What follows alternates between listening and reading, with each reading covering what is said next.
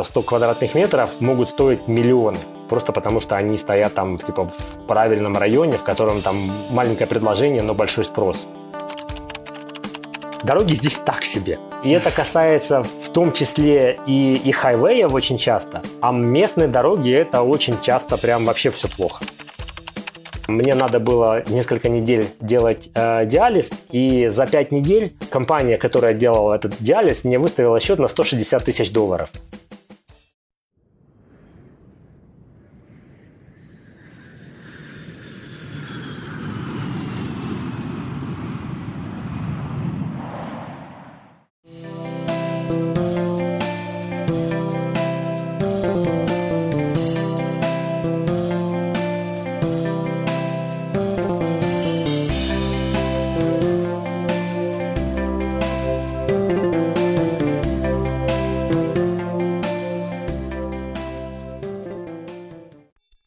Друзья, привет, с вами подкаст проекции бесконечности. У нас рубрика «Жизнь за рубежом», и в этот раз мы будем разговаривать про Соединенные Штаты Америки. Меня зовут Антон, со мной ведущий Гриша. Всем привет. Привет, привет. И у нас сегодня в гостях Алекс. Алекс, привет. Hello. Ну, в смысле, привет. Hello. Да, hello. Да. Алекс, у нас по традиции небольшое вступление, э, немножко рассказать о себе, чем ты занимаешься по жизни, э, может быть, э, твои увлечения. Ну, в общем, меня зовут Алекс Пацай. Также кто-то может знать меня по нику Алекс Мак. Я в свое время занимался развитием комьюнити вокруг Apple, когда я жил в России. Сейчас у меня просто есть твиттер Алекс Мак, в котором я периодически пишу какие-то новости или мнения про Apple.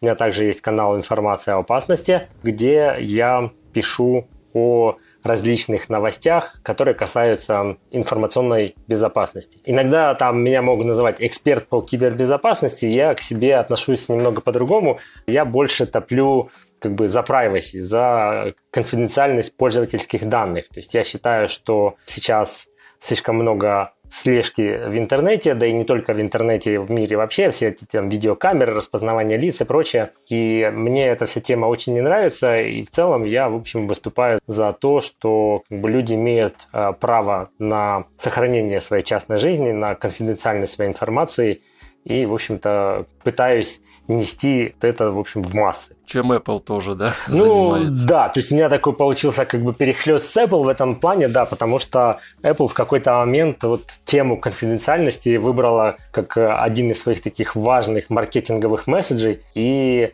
таким образом мы как-то даже немножко совпали в этом. Мне эта тема интересна сама по себе, потому что я разделяю полностью месседж о том, что право на конфиденциальность информации – это одно из базовых прав человека. Мы имеем право сохранять свою информацию в недоступности для тех, кому ее не нужно видеть. К сожалению, в современном интернете это все сложнее делать, так что приходится делать определенные усилия. Но мне кажется, что вот в 2020 году уже достигнут некий такой перелом, когда и люди больше понимают важность этого момента, и компании начали больше в этом направлении делать.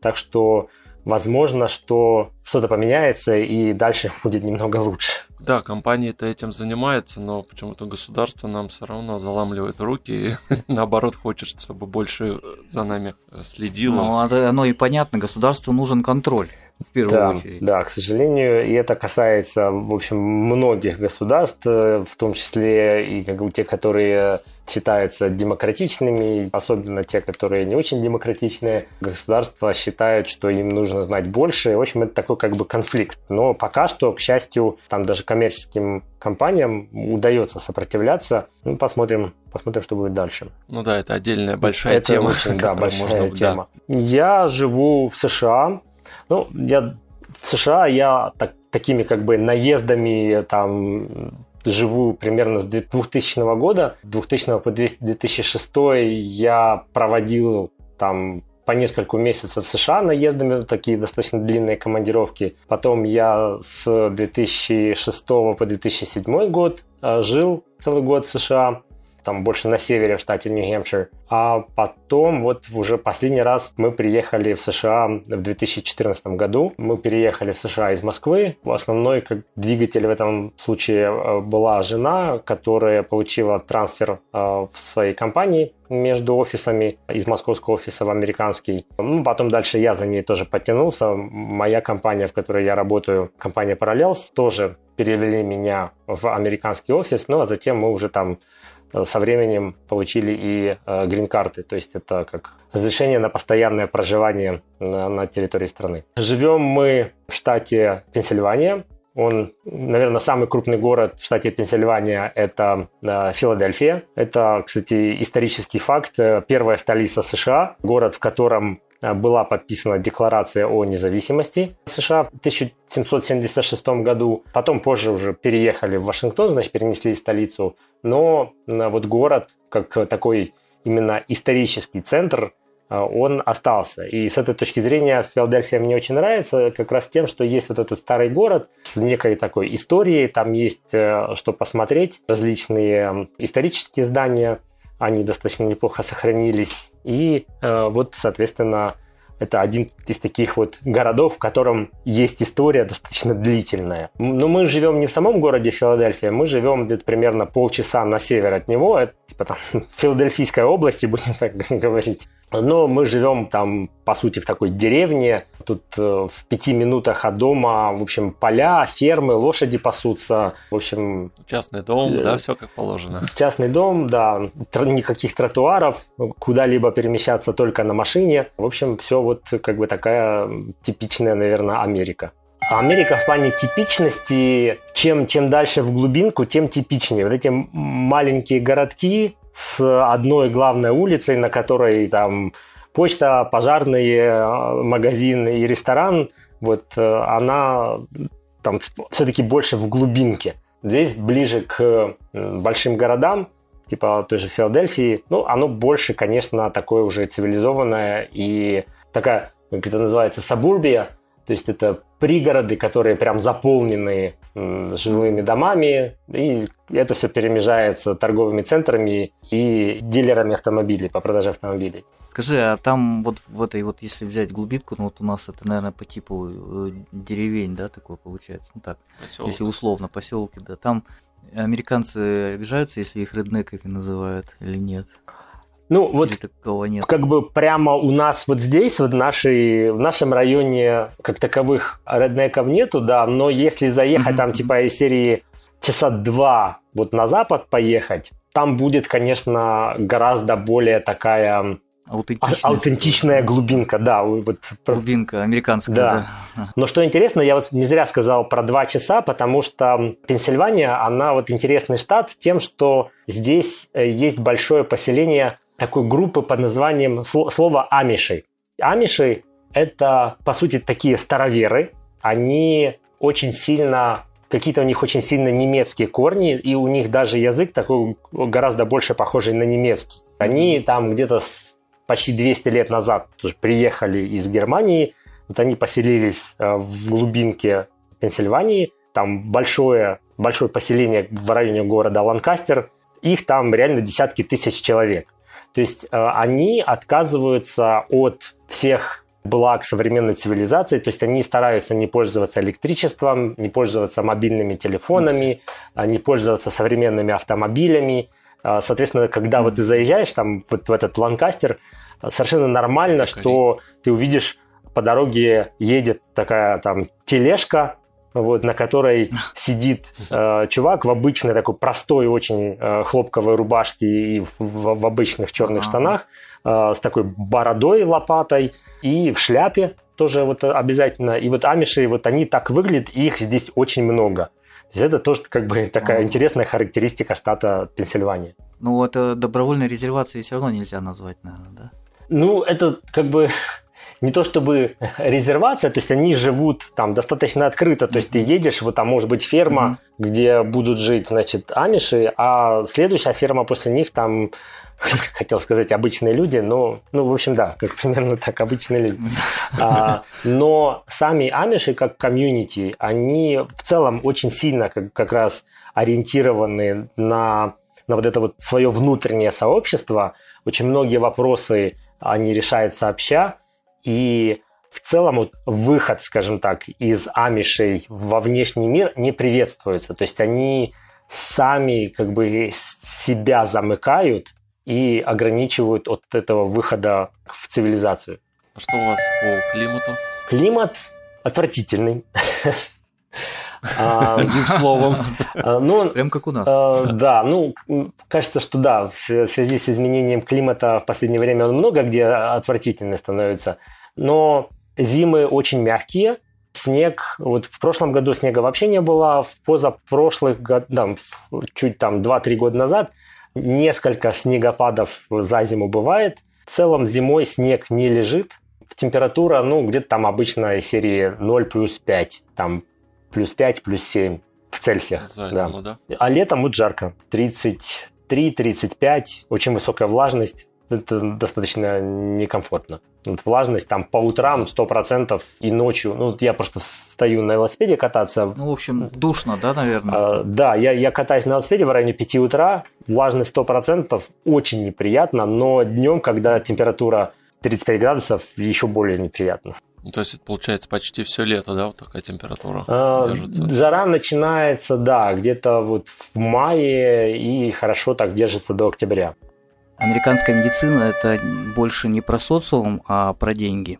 Коварный да, абсолютно. Вопрос. Ну, то есть я, я ну, то есть э, врачи, конечно, там клятву Гиппократа дают, и они там за то, чтобы лечить пациентов, но кроме врачей есть огромные там административные прослойки, есть большой слой страховой э, медицины, как раз именно как страховых компаний, и, соответственно, это вот та часть, которая и превращает эту всю медицину в, в принцип за деньги. Ну, то есть этот вот эти слои, они создают вот эту балласт отрасли, в которой очень много вещей описываются какими-то деньгами на бумаге просто. Очень простой пример – это то, что вот там мне надо было несколько недель делать э, диализ, то есть это как очищать организм вместо того, что там делают почки. И за 5 недель компания, которая делала этот диализ, мне выставила счет на 160 тысяч долларов. Но при этом страховая потом с ними поторговалась и уторговала их до 16 тысяч долларов.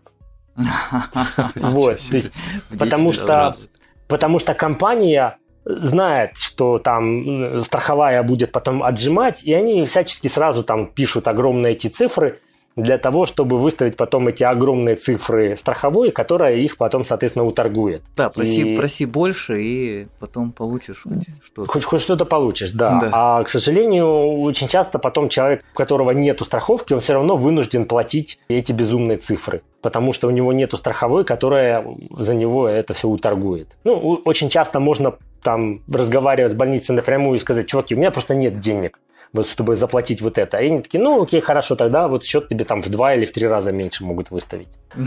Это прям ну, биржа какая-то, ну, ну, в общем, да, да, нет, ну, то есть, как бы, проблема огромная именно с точки зрения медицины. Качество хорошее, да, то есть, я, там, у меня были сложные операции, я лежал в больнице, я доволен тем, как, как у меня все прошло, но именно страховой аспект этого всего у меня до сих пор там, не знаю, кошмары вызывает, потому что там невероятный бардак. Из серии ты идешь в больницу, а потом и тебе делают операцию. Но тебе не приходит один счет, допустим, да, от больницы.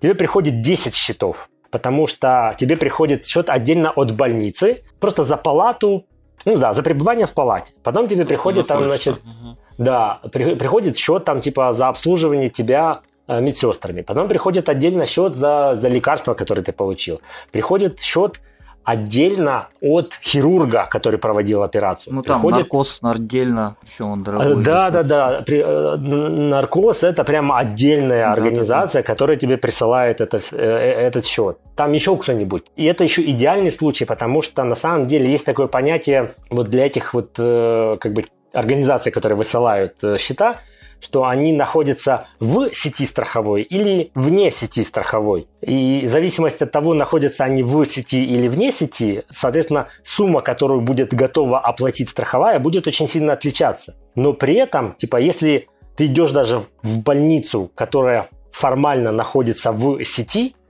там хирург, который будет тебя оперировать, находится вне сети. Поэтому как бы ты получаешь там разные счета, и по разным счетам ты еще потом со страховой можешь э, торговаться, почему так получилось. Они тебе говорят, ну как бы, ну кто ж тебе виноват, что там хирург оказался, значит, там не нашим партнером, поэтому давай плати, значит, вот там, не знаю, половину его суммы. С другой а, партии. Вот, да, да, да. Короче, то есть вот э, в плане именно страховой медицины у меня печет очень сильно по поводу штатов, и это очень больная тема, потому что здесь реально это все плохо, потому что вся медицина очень, очень коммерческая, очень разрозненная, и каждый там пытается это кто во что гораст. Для пенсионеров есть отдельно, значит, там медицина, страховая медицина, которая называется Medicare – там страхователем выступает государство, и э, в этом случае, соответственно, все счета уходят в одно место, Medicare, и человека это меньше волнует. Но это все равно как бы там за этот Medicare надо, ты в него вступаешь там после 65 лет, все равно нужно вносить там, естественно, взносы всякие каждый месяц, хотя у тебя и зарплаты при этом тоже отчисляют на этот Medicare. Даже потом ты должен будешь платить взносы. И он тогда уже, этот Medicare, как это такой единый плательщик, он там разбирается со всеми счетами. Я, я так понимаю, это, наверное, еще реформа, да, когда была при Обаме, я сколько слышал, он там раз проводил, все это началось это. Не-не, на самом деле, Нет? вот то, что делал Обама, он пытался как раз больше привести это в там некие единые рамки. А, и вот этот Obamacare, он же Affordable Care Act, то есть это закон по доступному здравоохранению, так грубо переводить, он как раз был предназначен для того, чтобы попробовать, а, обеспечить всех американцев страховкой, и, э, б, понизить цены для людей вот, и на стоимость страховки, и на стоимость услуг. К сожалению, масштабы бюрократии вокруг этого всего, они привели к тому, что, в общем, там из этого как бы мало что получилось, то есть, по крайней мере, смогли такие там многим американцам обеспечить страховку, но за счет вот очень большого количества бардака услуги во многом выросли. Стоимость услуг, к сожалению, во многом выросла. Сейчас текущая администрация, они всячески пытаются там это отменить, но при этом не предлагают никакой альтернативы. То есть в итоге, если они отменят этот Obamacare, то станет еще хуже. Так что, да, нет, страховая медицина в Штатах, в общем, тут все плохо. И это все настолько сложно, настолько как бы все запутано, и невероятный бардак. Вот просто, когда тебе приходят какие-то непонятные счета, причем напрямую тебе с угрозами, что если ты там не заплатишь, то мы тут коллекторов тебе пришлем, а потом оказывается, что просто администратор там какого-то офиса, значит, этого врача забыли указать твои данные страховки,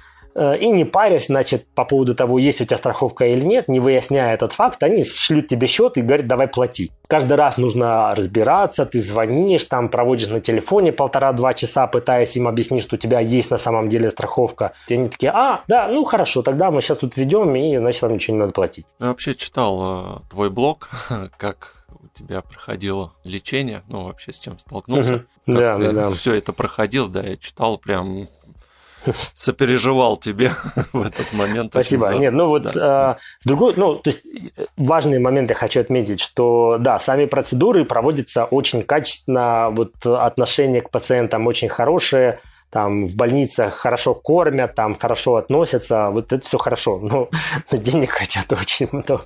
Ну, то есть единственная, по-моему, страна в мире, в которой можно обанкротиться, попав в больницу, это США потому что тебе придут счета на несколько сотен тысяч долларов, которых у тебя не будет. И все, и ты должен декларировать банкротство, чтобы, соответственно, там отбиться от этих счетов. Вообще, откуда они берут вот эти ценники с потолка, что ли? Ну, просто баснословные деньги за услуги? Там очень много разбирается. Это реально там можно просто отдельный подкаст э, на много серий сделать по поводу того, как работает mm-hmm. да, медицина в Штатах. Э, и очень многие вещи просто раздуваются. Типа из серии я видел счета из серии на несколько тысяч долларов, вся функция которых была типа из серии медсестра принесла лекарство таблетка стоила там типа 5 долларов, услуги, услуги медсестры, значит, там типа 5 тысяч долларов, вот с вас 5 тысяч 5 долларов. Ну, опять же, врачи получают много денег, зарплаты достаточно высокие, но они и тратят много денег. То есть вот момента, когда там человек решает стать врачом, поступает в университет, потом, значит, у него там какие-то практики, прочие, значит, там, типа, курсы еще какие-то выпускается из университета, потом поступает в медицинскую Э, школу, потом, значит, у него там интернатура, еще что-то, еще что-то. То есть буквально почти 10 лет. Моего сына подружка, вот там она как раз учится сейчас на врача. Она уже отучилась 3 года в университете, и ей еще, наверное, года 4 надо будет учиться, чтобы стать врачом. Давай немножко вернемся еще про жилье. Не поговорили, да, насколько вообще дорого снимать, может быть, строить, если свой дом либо покупать квартиру. Штаты страна большая, и стоимость, много, естественно, да? как бы, ну да, земли много, но я больше про то, что а, она очень разная, это, это страна, и там дом 300 квадратных метров в, не знаю, в Детройте будет стоить гораздо дешевле, чем дом такой же дом под Филадельфией. Там вообще не говорим, допустим, о районе Сан-Франциско и всей этой Кремниевой долины, потому что там вообще какое-то безумие с ценами, и маленькие дома на там типа из серии 100 метров, 100 квадратных метров могут стоить миллионы. Просто потому, что они стоят там типа в правильном районе, в котором там маленькое предложение, но большой спрос. Точно так же с арендой. У меня знакомые снимали в Сан-Франциско маленькую квартирку там из серии за 5000 долларов в месяц, а, при том, что там, не знаю, в какой-нибудь Филадельфии за 5000 э, долларов, наверное, можно снимать квартиру, которая будет э, там, в 4-5 раз больше. В целом недвижимость в Штатах, особенно вот как бы в центрах, где есть много работы, там вокруг э, больших городов, в самих их городах, естественно, очень дорогая. Нужно говорить именно масштабами там в тысячах долларов для того, чтобы думать о аренде или о покупке. Покупке, естественно, в кредит, и вот эти тысячи долларов – это просто как ежемесячные выплаты по кредиту, да, для того, чтобы, вот, собственно, там, выплачивать то, что ты купил. Ну, очень сложно, вот правда, потому что штаты очень разные, и я даже в нашем районе, вот в округе, типа из серии, на, в радиусе 5 километров есть квартиры, ну, таунхаусы по, по 200 тысяч долларов и есть дома за 10 миллионов долларов. Зависит от очень многих факторов, начиная от э, школьного района, заканчивая, естественно, размерами и дома, и участка вокруг этого дома. Можно найти на разный бюджет при желании практически в любом месте. А вообще коммунальные платежи дорогие? Ну, там вода, свет тот же самый. Там все отдельно, mm-hmm. да, я так понимаю?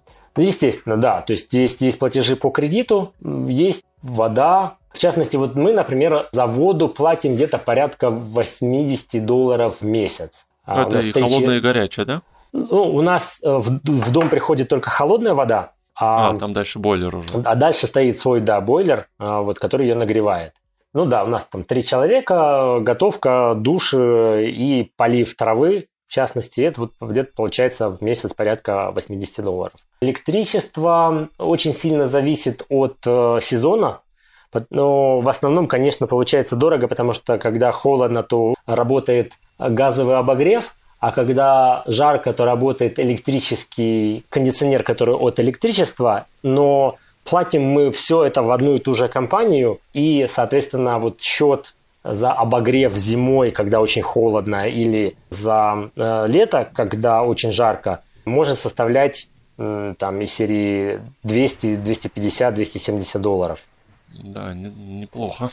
Вот. Э, в такие переходные периоды, типа там из серии в апреле, счет может быть 150 долларов. 120-150 долларов, если хорошая погода, и тогда там, естественно, автоматически термостат, он регулирует, когда запускается там кондиционер или обогрев, и, соответственно, если на улице приемлемая температура, то этот термостат не стартует, и тогда счет падает.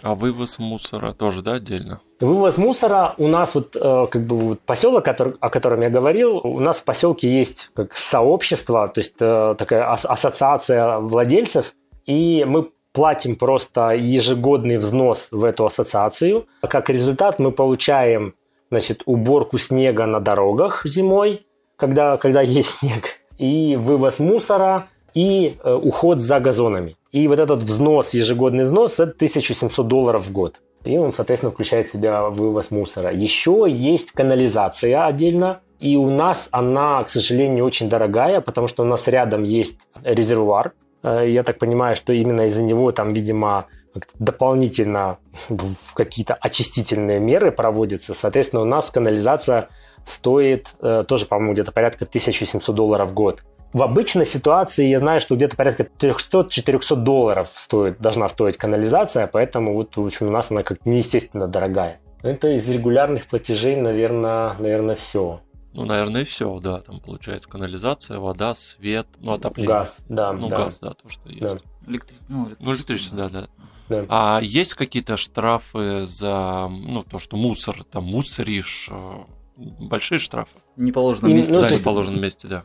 Ну, вот на дорогах постоянно висят знаки, типа из серии штраф, э, если будешь мусорить, там 200 долларов, 300, там 500 я, по-моему, даже видел. Ни разу не видел, чтобы там кого-то как-то за это штрафовали, не слышал прям такого. Но у этих знаков есть номер телефона, если ты там увидишь, что кто-то мусорит, ты можешь можно позвонить и, угу. можно, можно пожаловаться, да. Но возможно, что такие там кого-то за это оштрафуют. Но ни разу не сталкивался за распитие, может быть, какие-то правонарушения, там большие штрафы, тоже там распитие алкоголя, ну, там нарушение общественного порядка. Да, да, да. Там шумишь, там соседи шумят, что-нибудь.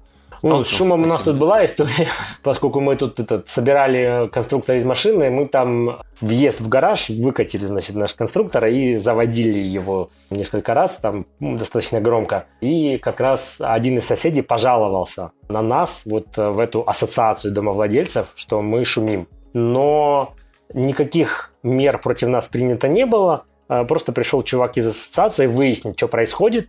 Мы сказали, ну вот, типа, вот мы тут это делаем. Он сказал, ну да, у нас в правилах никаких, как бы, вроде ограничений по поводу шума нету, поэтому вообще непонятно, почему там сосед не пришел сразу к вам, там не, не поговорить, например, что хотел бы, чтобы мы в какое-то определенное время этого не делали. Так что, типа, и ладно. На этом эта история закончилась. Ну, я знаю, что вообще как бы типа штрафы в городах есть, но так, чтобы прям кого-то за выбрасывание мусора или там, не знаю, за плевок на тротуар, как раньше там рассказывали, эм, вот я, я не видел. Особенно если поехать там в Нью-Йорк какой-нибудь, где там буквально на улицах огромные горы там этих пакетов с мусором лежат, потому что каждый день там где-то курсируют машины, которые этот мусор собирают.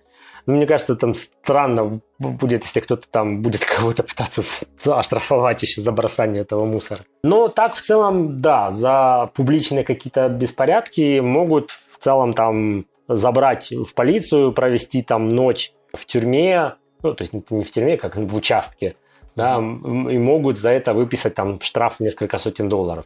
Я с этим лично не сталкивался, поэтому вот я не могу там конкретные примеры назвать, но это вот то, о чем я слышал.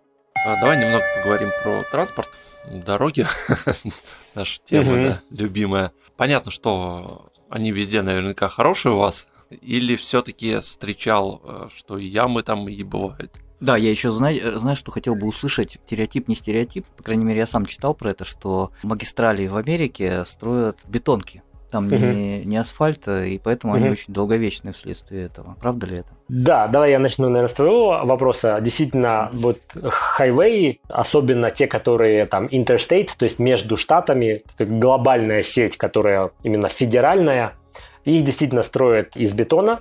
Ну, там есть как бы много слоев, начиная от щебенки внизу, заканчивая там различными ну, прокладками, ну, понятно, в том да. числе бетон. Потом очень часто верхний слой все-таки это асфальт uh-huh. но часто оставляют именно бетонное покрытие. Что касается качества дорог, это популярный, скажем так, миф про Америку, что здесь дороги очень хорошие. На самом деле, здесь я выступлю таким разрушителем мифов, что в целом дороги здесь так себе. И это касается в том числе и, и хайвеев очень часто. А местные дороги это очень часто прям вообще все плохо. Ямы местами, вот типа из серии, когда я там а, жил в Москве и как там весной сходил снег вместе с асфальтом, как говорят, очень часто здесь примерно та же история, то есть во многих местах ямы, в общем, такие основательные. Даже когда едешь на машинах, их приходится объезжать, потому что ты понимаешь, что там есть риск, что тебе там разобьет подвеску в автомобиле. И вот эта часть, конечно, бесит, но в целом местные власти стараются за этим смотреть. Опять же, структура, вертикальная структура страны, она предполагает, что очень многие местные дороги, ими управляет там местное самоуправление. И они ответственны за их ремонт. И, соответственно, они как раз находят у себя бюджеты для э, замены покрытия. Но это часто приводит к конфликтам, когда по территории района может идти дорога такой более, более высокой юрисдикции, типа там дорога штата. И тогда, соответственно, местные власти должны, значит, работать с властями штата для того, чтобы власти штата там исправили какой-то участок дороги, который может быть разбитым. У нас как раз недалеко проходит подобная дорога, по которой она реально несколько лет была такая основательно раздолбанная. И я читал на сайте вот местного самоуправления о том, что мы наконец-то достигли договоренность с как раз управляющей организацией на уровне штата о том, что они эту дорогу починят. И это, к счастью, как раз вот пару лет назад произошло, когда мы сюда переехали. А какой-то налог платят автомобилисты? Ну, дорожный, как в России. В Штатах дорожный налог включен в топливо. То есть Соответственно, ага. да, то есть вот эти акцизы, которые, да, входят, они входят в как раз стоимость бензина, и чем больше ты ездишь, тем, соответственно, ты больше этого налога платишь. Отдельного налога нет, есть, естественно, там ежегодный а, просто платеж как за регистрацию, а, по-моему, типа порядка 50 долларов, плюс есть ежегодный техосмотр, который проводят ну, практически все а, местные механики. Они, значит, там осматривают машину и делают тестирование CO2. И это стоит по, по-моему, порядка тоже 50 долларов. Ну, он и, тоже обязательный, да? Да, да, это обязательный. У него у тебя на машину клеит стикер, в котором есть цифра месяца, в котором ты должен пройти, значит, этот вот э, техосмотр. И если ты не пройдешь его, то, по-моему, там штраф 200 долларов. Так, все, больше, больше никаких особых Сколько платежей. вообще бензин стоит сейчас у вас? Там есть э, категория там 95 как в России, там 92 Да, единственное, что в Штатах немножко другие цифры используются. Там есть какое-то, значит, соответствие этим октановым числам. Просто угу. в Штатах эти числа немножко по-другому считаются. 89, 91, 90 и 93. Это вот э, цифры, которые здесь на, на заправках. То есть 89 это а типа из серии, по-моему, 90, 92, да. 92 да, да, да. Вот, а 93 это 98. Соответственно, 98 у нас стоит сейчас где-то, по-моему, 3,5 доллара э, за галлон. То есть галлон это 3,8 литра. Соответственно, 98 стоит где-то около чуть меньше доллара за литр. В принципе, еще более-менее. Я что-то а, думал, у вас за доллар точно там. Полтора, думал. Вот, да, обычный бензин... Сколько, рублей 60, 50? Обычный бензин, вот 87 это самая нижняя градация, а, он стоит 2,20 за галлон сейчас. Ну, это получается типа 70 центов да, за, за литр. Там все галлонами ну, считают. Ну, галлонами, ну, да. Да, к сожалению, в Штатах э, вот эта система э, исчисления, которая имперская, она используется только в Штатах, и для всего остального мира приходится там пересчитывать. Дюймы. Ну, дюймы, мили там. Мили, да. Да-да-да, это все есть, да, все, все а. эти дюймы мили, да. Расскажи немножко про общественный транспорт, вообще насколько он развит. Ну, понятно, что в крупных городах там и метро, и все гораздо лучше. Вот как у вас с общественным транспортом? Я еще про электромобили обычно спрашиваю. Да. У нас общественным транспортом ситуация такая, что он есть. Это автобусы. Ходят они очень редко. Там типа из серии, если ты хочешь куда-то добраться на автобусе, тебе может оказаться, что там типа из серии 30-40 минут надо ждать на, на остановке. Причем остановка очень часто это совсем не то, как вот э, привыкли. Там лавочки, крыша, Wi-Fi, там еще что-нибудь там USB. Это очень часто... кофе тебе варят. Да, да, остановка это просто знак на столбе. А, на, просто знак. Вот. И асфальт, понятно. Э, да, и асфальт. И там хорошо, если там дерево есть какое-то, под которое можно спрятаться. И ты стоишь, ждешь там автобуса, значит. Я, честно говоря, вот э, ни разу не пользовался автобусом, поэтому я не знаю, там, есть ли, например, мобильное приложение, которое рассказывает, когда автобус приедет. Не могу об этом сказать. Но, в общем, мне, чтобы до автобусной остановки дойти, мне нужно километра три еще пройти до нее. А, поэтому, конечно, вот машина в этом случае становится такой необходимостью. Причем дойти очень сложно, потому что тротуара нет как такового, и мне надо идти по обочине дороги, которая в некоторых местах там достаточно узкая, и ходить там стрёмно. Машина – это прям такой must-have, и многие люди стараются пользоваться именно машинами, как раз потому что до общественного транспорта еще надо добраться. А электромобили? встречаются? Электромобили есть, безусловно, там всякие Теслы, BMW, эти i-серия, Nissan из серии Leaf, кто там еще? Ну, Tesla, как-то я бы сказал, наверное, больше всего. Ну, а, и понятно. Как бы первый, ну, такой самый крупный, наверное, из электрических производителей, но все равно надо понимать, что Tesla по своим продажам составляет достаточно небольшой процент продаж в США. Просто так для сравнения. Tesla за прошлый год продала, если я не ошибаюсь, где-то порядка там 250-280 тысяч автомобилей всего, да, вот все там модель 3, модель S, модель X. При этом есть Ford, у которого есть пикап а, F-150, и есть Chevrolet, у которых есть пикап Silverado. Так вот, суммарно этих пикапов было продано примерно 13 миллионов. Нет, ну Ford есть... F-150 это же грузовик, по сути. Так он более а, востребован, а, получается. Ты как бы, ну, ты удивишься, но средняя стоимость вот покупаемого такого F-150 где-то, по-моему, порядка 47 тысяч, и люди его покупают просто как ежедневный автомобиль с, со всеми там кожей рожей, круиз-контролей, ага. Э, там ну, подогрева, вентиляции да. сидений, да, ну то, что называется полный фарш, то есть и и это как бы просто вот человек ездит на такой огромной машине. То есть для меня так, до слушай, сих пор... А а какую категорию прав на нее надо иметь? Совершенно обычную. В том-то и дело. С правами здесь ага. вообще все просто, да. Э, ну, то есть ты на пикапе ездишь с обычными правами. Но у меня есть гораздо более так, веселая история по этому поводу. Мы переезжали в 2015 году, и я арендовал грузовик. Причем вот как бы грузовик-грузовик. То есть он был длиной 8 метров. Да. Но это все равно здоровенный грузовик. То есть у него огромный кузов. Я просто пришел со своими обычными правами, ну, водительским удостоверением для обычных автомобилей. Мне без каких-либо проблем выдали этот грузовик. Я два дня на нем катался. Ну, то есть там я приехал домой, мы потом на следующий день загрузились, переехали. Вот потом я поехал, его сдал. Есть ну, то есть ты интернете... хочешь сказать, что, хочешь сказать, что категорий нет, что ли, как таковых в Америке?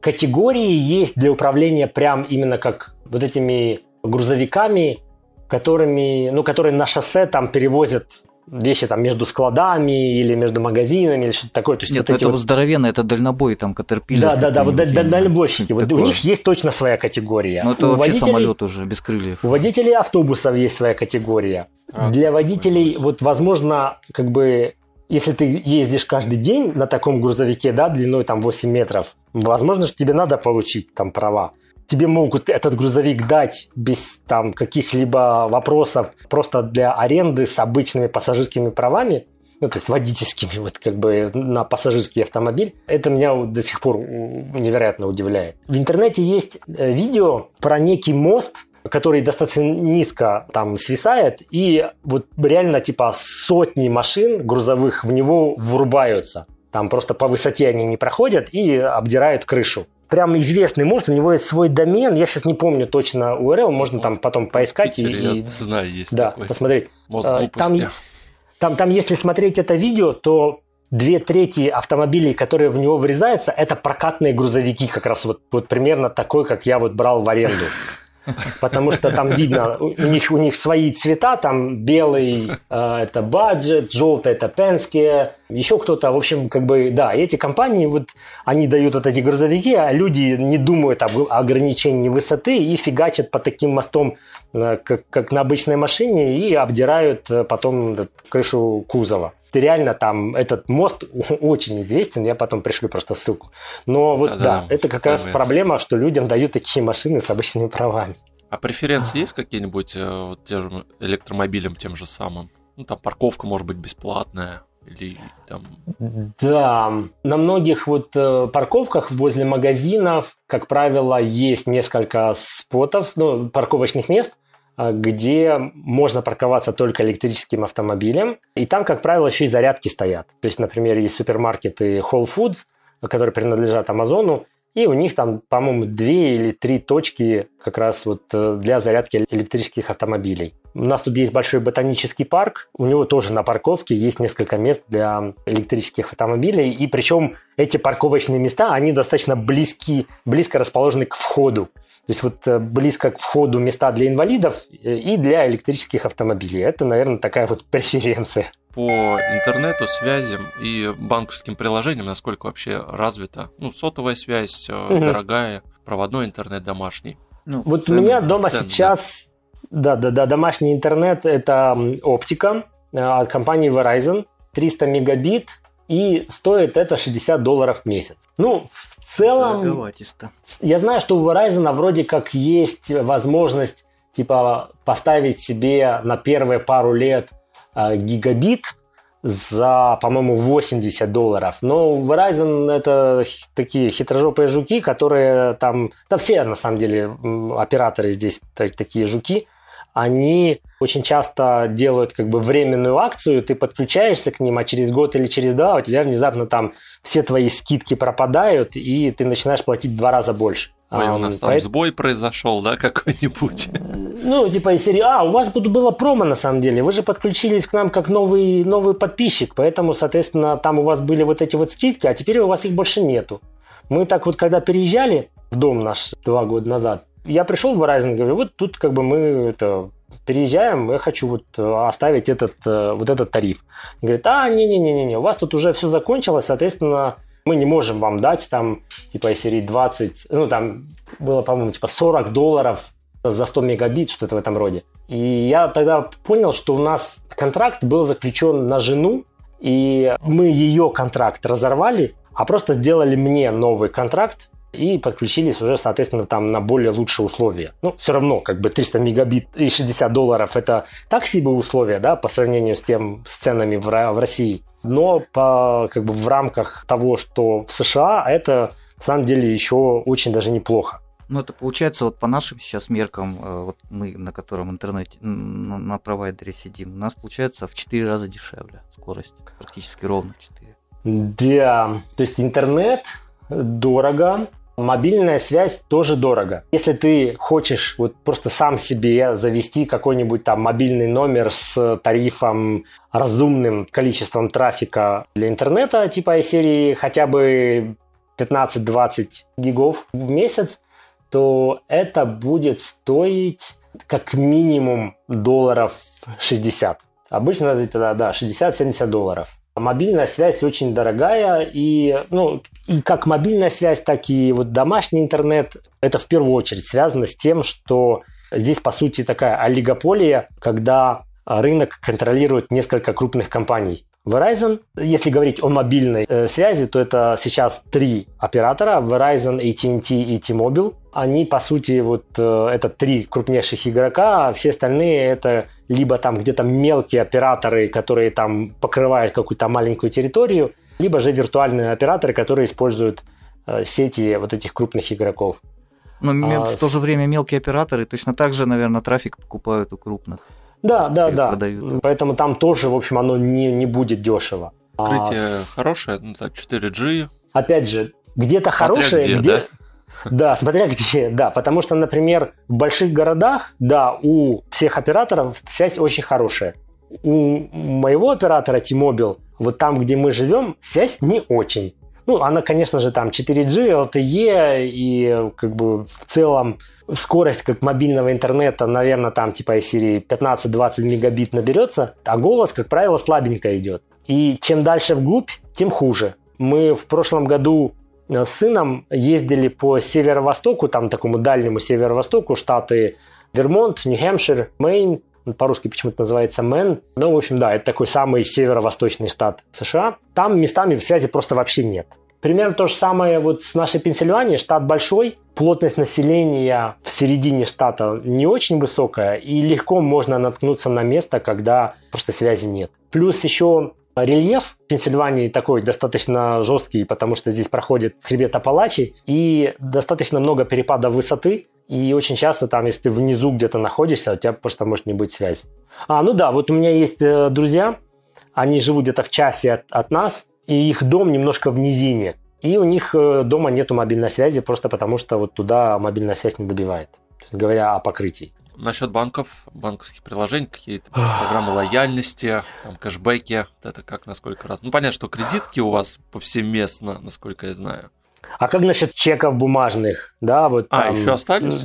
Ну, вот я сейчас как раз выходил, да, к чуваку, который систему полива чинит. Его компания, она присылает просто инвойс, который ты оплачиваешь чеком, выписываешь бумажный чек и отправляешь им обратно по почте. Я каждый раз чувствую себя, как будто я возвращаюсь там в прошлый век какой-то, ну, да. когда я выписываю такие бумажные чеки, но угу. реально это очень часто случающаяся ситуация, когда нужно выписать бумажный чек. А Банковские приложения, я думаешь? думаю, что это в целом связано с, как с инерционностью отрасли, так и с инерционностью населения. Очень часто можно вообще наткнуться на заведения, в которых будет написано cash only.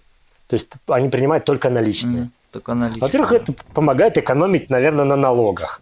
Во-вторых, э, это там позволяет не платить проценты кредитным ну, э, банкам, которые процессят кредитные карточки. В-третьих, кэш, он вот он вот здесь, а когда там деньги от банка придут, вообще непонятно. В-четвертых, люди там не доверяют очень часто банкам, держат деньги типа в сейфе, под подушкой, еще где-нибудь, потому что типа это вот наличные деньги. В этом есть здравый смысл в том плане, что все-таки выводя в наличку, банк уже не может контролировать вот этот денежный поток, который в наличку Безусловно, там, да. отдельным человеком. Что, собственно, у нас сейчас у нас-то в России гайки затягивают со всех сторон, и все угу. меньше и меньше налички в обороте получается. То есть и к этому вынуждают в конце концов.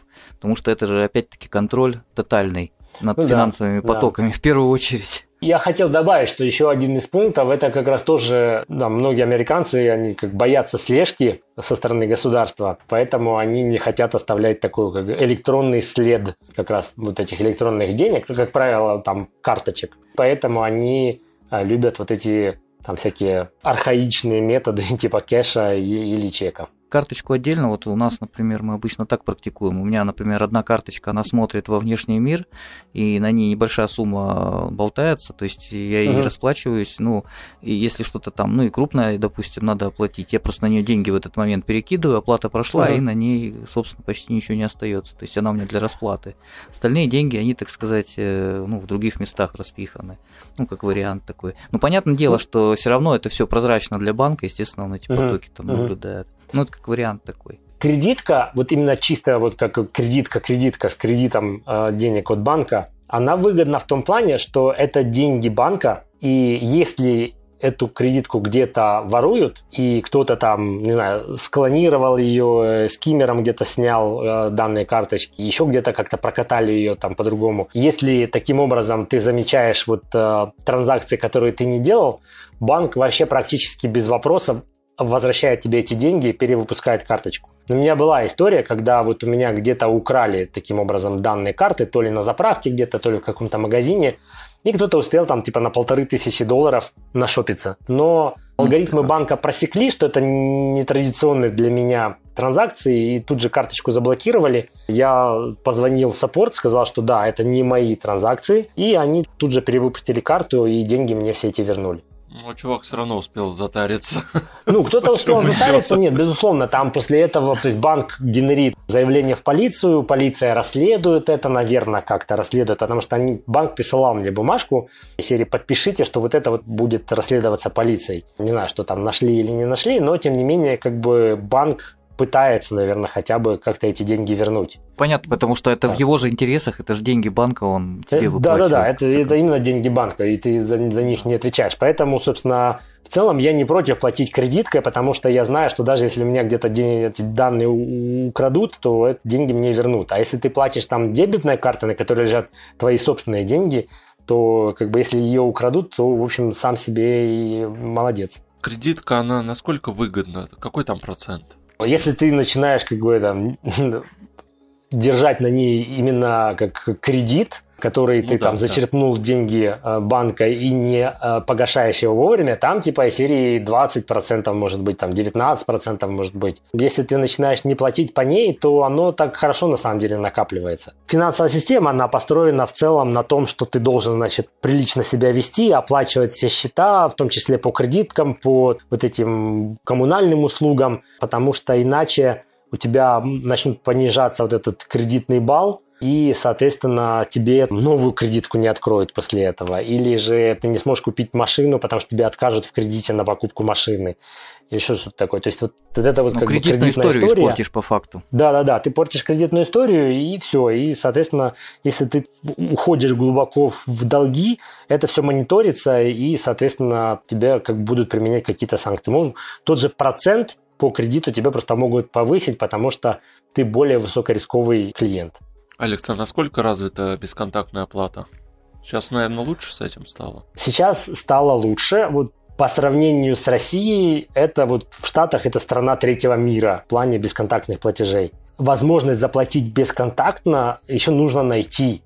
Очень во многих магазинах просто нету возможности, даже в крупных сетях нету возможности это сделать. А во всех ресторанах, когда они были открыты до эпидемии, ты платишь так, что ты отдаешь карточку официанту, он ее куда-то там уносит, что-то с ней делает, потом тебе приносит, соответственно, счет, который ты подписываешь. То есть вот эта архаичность и отсутствие возможности, да, без проблем заплатить бесконтактными платежами, она меня в Штатах очень сильно поражает. И я в целом удивлен, что это именно страна, которая придумала все вот эти Apple Pay и Google Pay сейчас, да, да? да, да вот. Ну, понятно, что они построены на базе PayPass и, и прочих там изобретений MasterCard и Visa, но, тем не менее, они здесь это придумали, но заплатить практически невозможно, особенно там, типа, серии 3-4 года назад, вот найти место, где заплатить Apple Pay было невозможно. Тут в том числе это связано с тем, что крупные сети ритейлеров, они обладают достаточно таким жестким контролем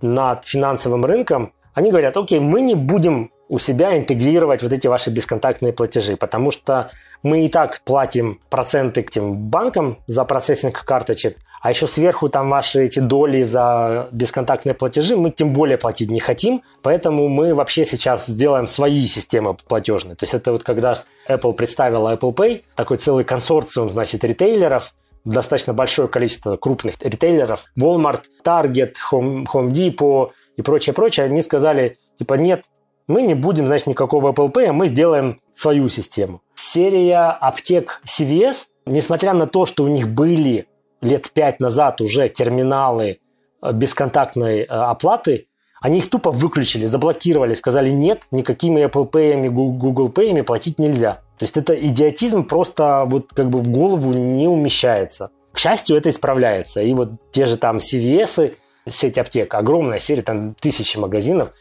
они наконец-то в прошлом году открыли возможность оплаты вот бесконтактными платежами. Walmart, крупнейший ритейлер в Штатах, э, да и в мире вообще-то там 5 тысяч или 6 тысяч магазинов, они до сих пор отказываются внедрять беспроводные платежи.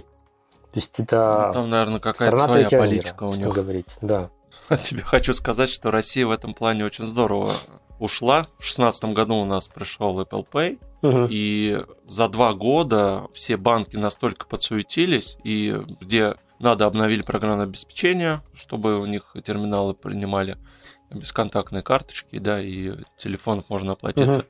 То есть за два года а, настолько это все внедрилось, что даже сейчас я приезжаю в какую-нибудь э, деревню, глубинку там по работе, я могу расплатиться с телефоном. То есть, uh-huh, uh-huh. Да, да, мы, мы про это уже в подкастах говорили неоднократно, в общем, про то, что инфраструктура в России развита. Но это понятно. Может быть, тут, во-первых, инстру- инфраструктура изначально была развита, а во-вторых, это же да. все-таки надо понимать, что это контроль над финансовыми потоками совершенно правильно отметил, что Россия это вот эту систему платежей, платежей карточками вообще, электронных платежей начала строить относительно недавно. В Штатах все эти платежи карточками, они были построены, там эта система, там, не знаю, 40 или 50 лет назад, когда они еще там только внедряли эти карточки с э, бумажными, значит, отпечатками при оплате. Постепенно, постепенно, оно как бы такая вся очень консервативная отрасль, не хотела, пишите, меняться, да и поменять миллионы этих э, платежных терминалов, это тоже достаточно большие деньги. Поэтому это все как бы происходит очень медленно и с большим скрипом. Ну да, а учитывая, что банки еще платят э, самой Apple и Google, насколько я знаю, угу. за каждую да, транзакцию, да. вообще очень странно. Про образование бы, да, хотелось бы немножко узнать. Говорил, что у тебя сын в университете, да, учится. Или отучился, да, уже? Он закончил в этом году, да, университет. Насколько, ну, вообще, есть ли бесплатное образование или только платное? Насколько оно доступное? Если говорить о школах, то оно условно бесплатное. Почему условное? Когда ученик ходит в школу, от школы конкретно счета за обучение родителям не приходит. Это вот публичная школа, учеба в которой оплачивается налогами. И вот как раз на налоги платят те, кто живут в определенном районе вот этой школы, и таким образом это определяет, ну, она такая как бы курица и яйцо, то есть, типа, если школа хорошая, то там будут высокие налоги, соответственно, люди, которые живут и принадлежат к этому школьному округу, они будут платить высокие налоги, и это таким образом тоже поддерживает школу. И, соответственно, это дешевле платить налоги, если, особенно если у тебя там 2-3 ребенка, то платить просто налоги дешевле, чем отправлять ребенка а, в частную школу, потому что там за каждого нужно платить отдельно. Частные школы, средние частные школы могут стоить 20, 30, 40 тысяч долларов в год за ребенка. Налоги, ну так для сравнения, чтобы понимать, если ты живешь в районе хорошей школы, то налог на школу будет там, например, там 10 тысяч долларов.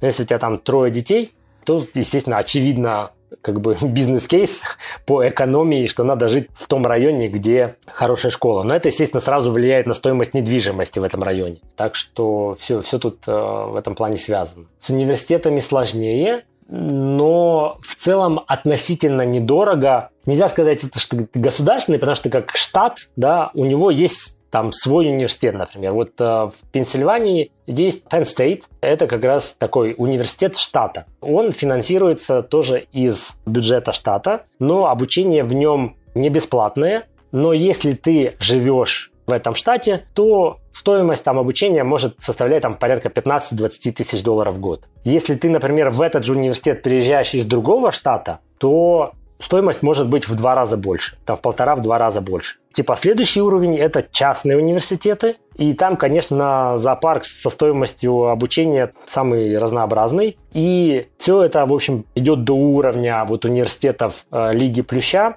Это несколько университетов, в частности, это Гарвард, Принстон, Корнелл, Юпен, еще несколько, Колумбия в, в Нью-Йорке.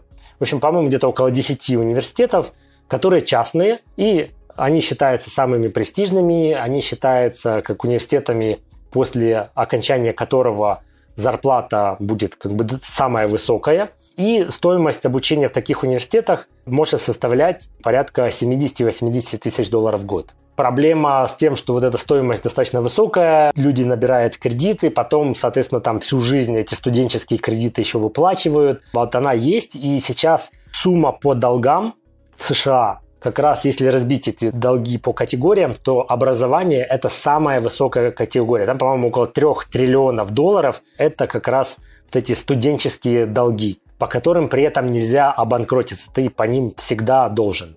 А скажи, э, вот после университетов э, люди в основном куда идут? У нас, например, в России, ну, ты сам, наверное, знаешь, что э, как бы без высшего образования тебя, в общем-то, вообще не будут рассматривать сейчас как uh-huh. кандидата на работу uh-huh. на какую-то. И я, в принципе, почти в каждом подкасте этот вопрос задаю. Есть такое мнение тоже, что университеты, то есть вот это высшее образование, в общем-то, и в США, и в Европе. Если ты заканчиваешь какой-то университет, особенно там, ну, достаточно элитный, то люди в основном идут там наука, здравоохранение, понятно, какие-то финансовые высшие там заведения. Правда ли это? То есть, если обычный человек, допустим, ну, я имею в виду специальное, среднее специальное образование, престиж именно в этом заключается. Понятно, что ты университет у тебя автоматически как бы подразумевается, что зарплата в будущем у тебя будет высокая, и у тебя будет престижное место работы. Но у нас в России по определению ты должен уже, то есть э, это как, э, как что-то обязательное. То есть друг, другие заведения вообще не рассматриваются. Это как бы ниши, вообще вариант такой. Как в Америке вот с этим. Ну да, какие профессии востребованы? Востребованы, вот, да. Вот я хочу сказать, что в Америке достаточно многогранная в этом случае ситуация, и вот все, все не так однозначно. Например, можно за два года получить специальность например, сварщика в каком-то там местном колледже и mm-hmm. зарабатывать сразу на выходе больше денег, чем будет зарабатывать выпускник какого-то элитного университета, проучившись вот в нем 4 года. Мы говорим о зарплатах, например, сварщик будет получать там из серии 80-90 тысяч долларов в год, а выпускник университета из топ-10 может на выходе получать 65 тысяч долларов в год. Но надо понимать, что это не у всех, так, э, надо же место такое еще найти, правильно? Не, не каждый же сварщик будет такую зарплату получать. Правильно? Ну вот сварщики, насколько я читал, сейчас достаточно востребованная профессия, и их не хватает. Люди, которые специалисты по дереву, плотники всякие, именно как достаточно высокий спрос, и зарплаты тоже выше выпускников университета. Опять же, можно выпуститься из Гарварда но получить типа специализацию по не знаю, русской литературе, и после этого можно работу вообще не найти, ну или работать там в Макдональдсе или продавцом косметических товаров в супермаркете. Разные как бы направления, откуда можно начинать и где можно закончить. Мне кажется, ты в этом плане частные случаи какие-то берешь. Вот если в целом взять все-таки все равно Гарвард, он как бы тебе больше вариантов дает. Востребован. Да, на высокую зарплату, чем... Ну, или, то есть, или да, нет все Насколько реально после окончания обучения устроиться в какую-нибудь там престижную компанию? А, никакой гарантии, да? естественно, не дают никто. И найти работу достаточно сложно, потому что университеты выпускают достаточно много людей, и конкуренция очень высокая. Реально нужно сгенерить несколько сотен заявок на позицию для того, чтобы у тебя был шанс э, в результате этого поиска какую-то какую позицию. То есть вот так, чтобы прям выпускников элитных университетов расхватывали и вылавливали там на выходе из э, корпусов, такого нету.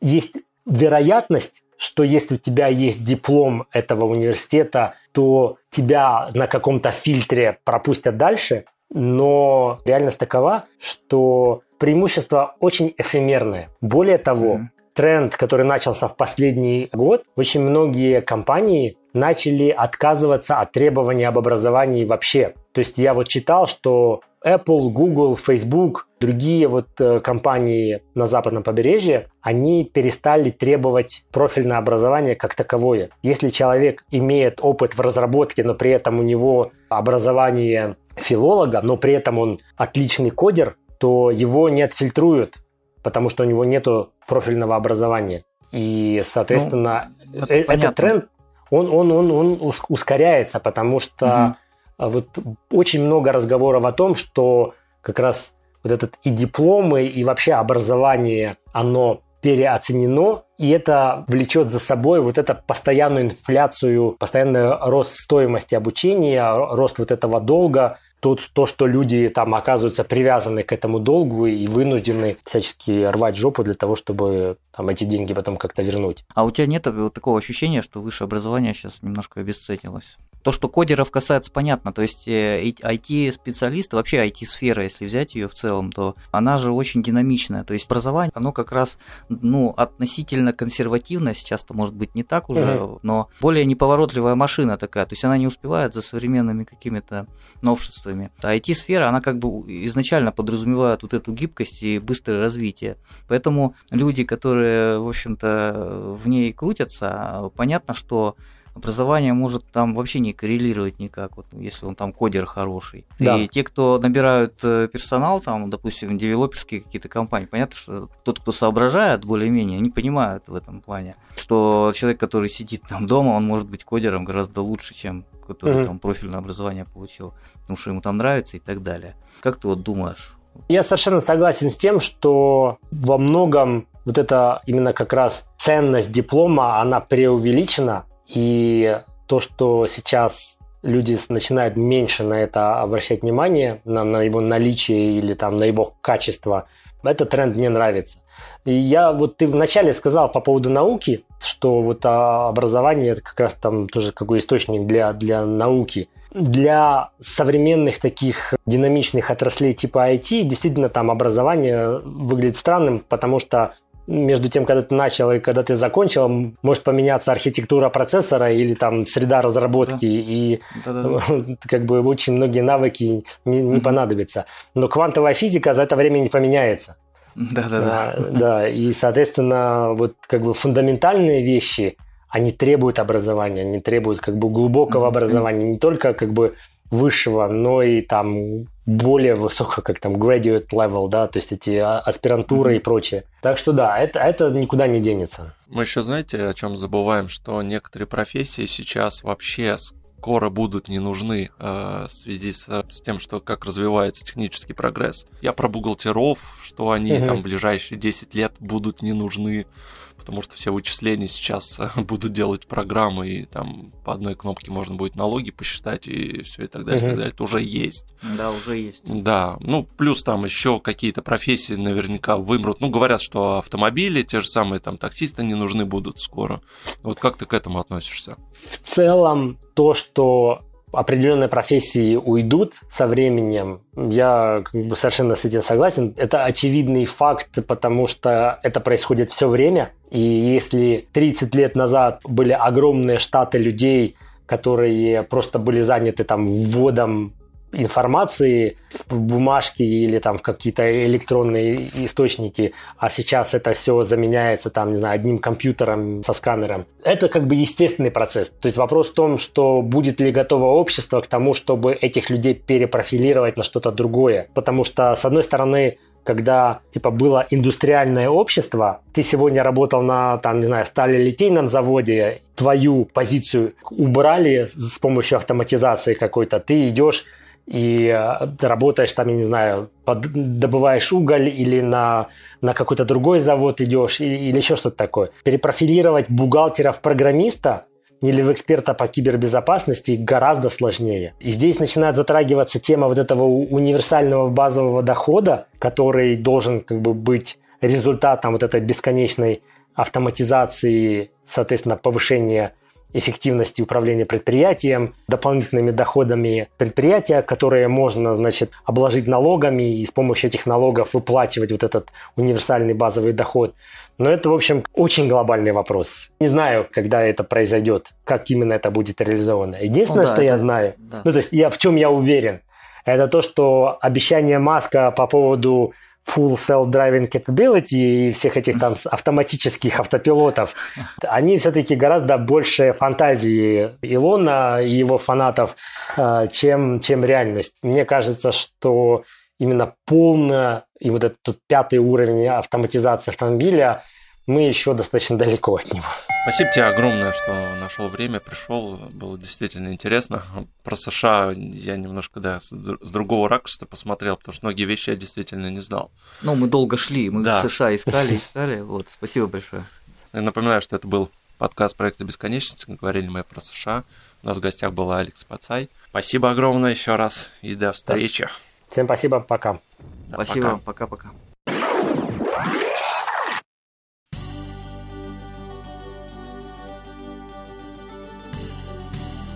Благодарим за прослушивание подкаста «Проекция бесконечности». Нам очень важна поддержка нашего проекта в Apple Podcast, и мы просим вас поставить нам 5 звезд для того, чтобы о нас узнали другие слушатели и подкаст поднимался в рейтинге.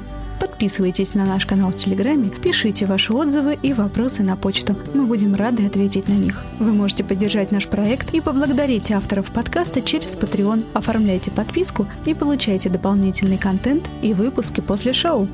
Все ссылки вы найдете в описании к выпуску.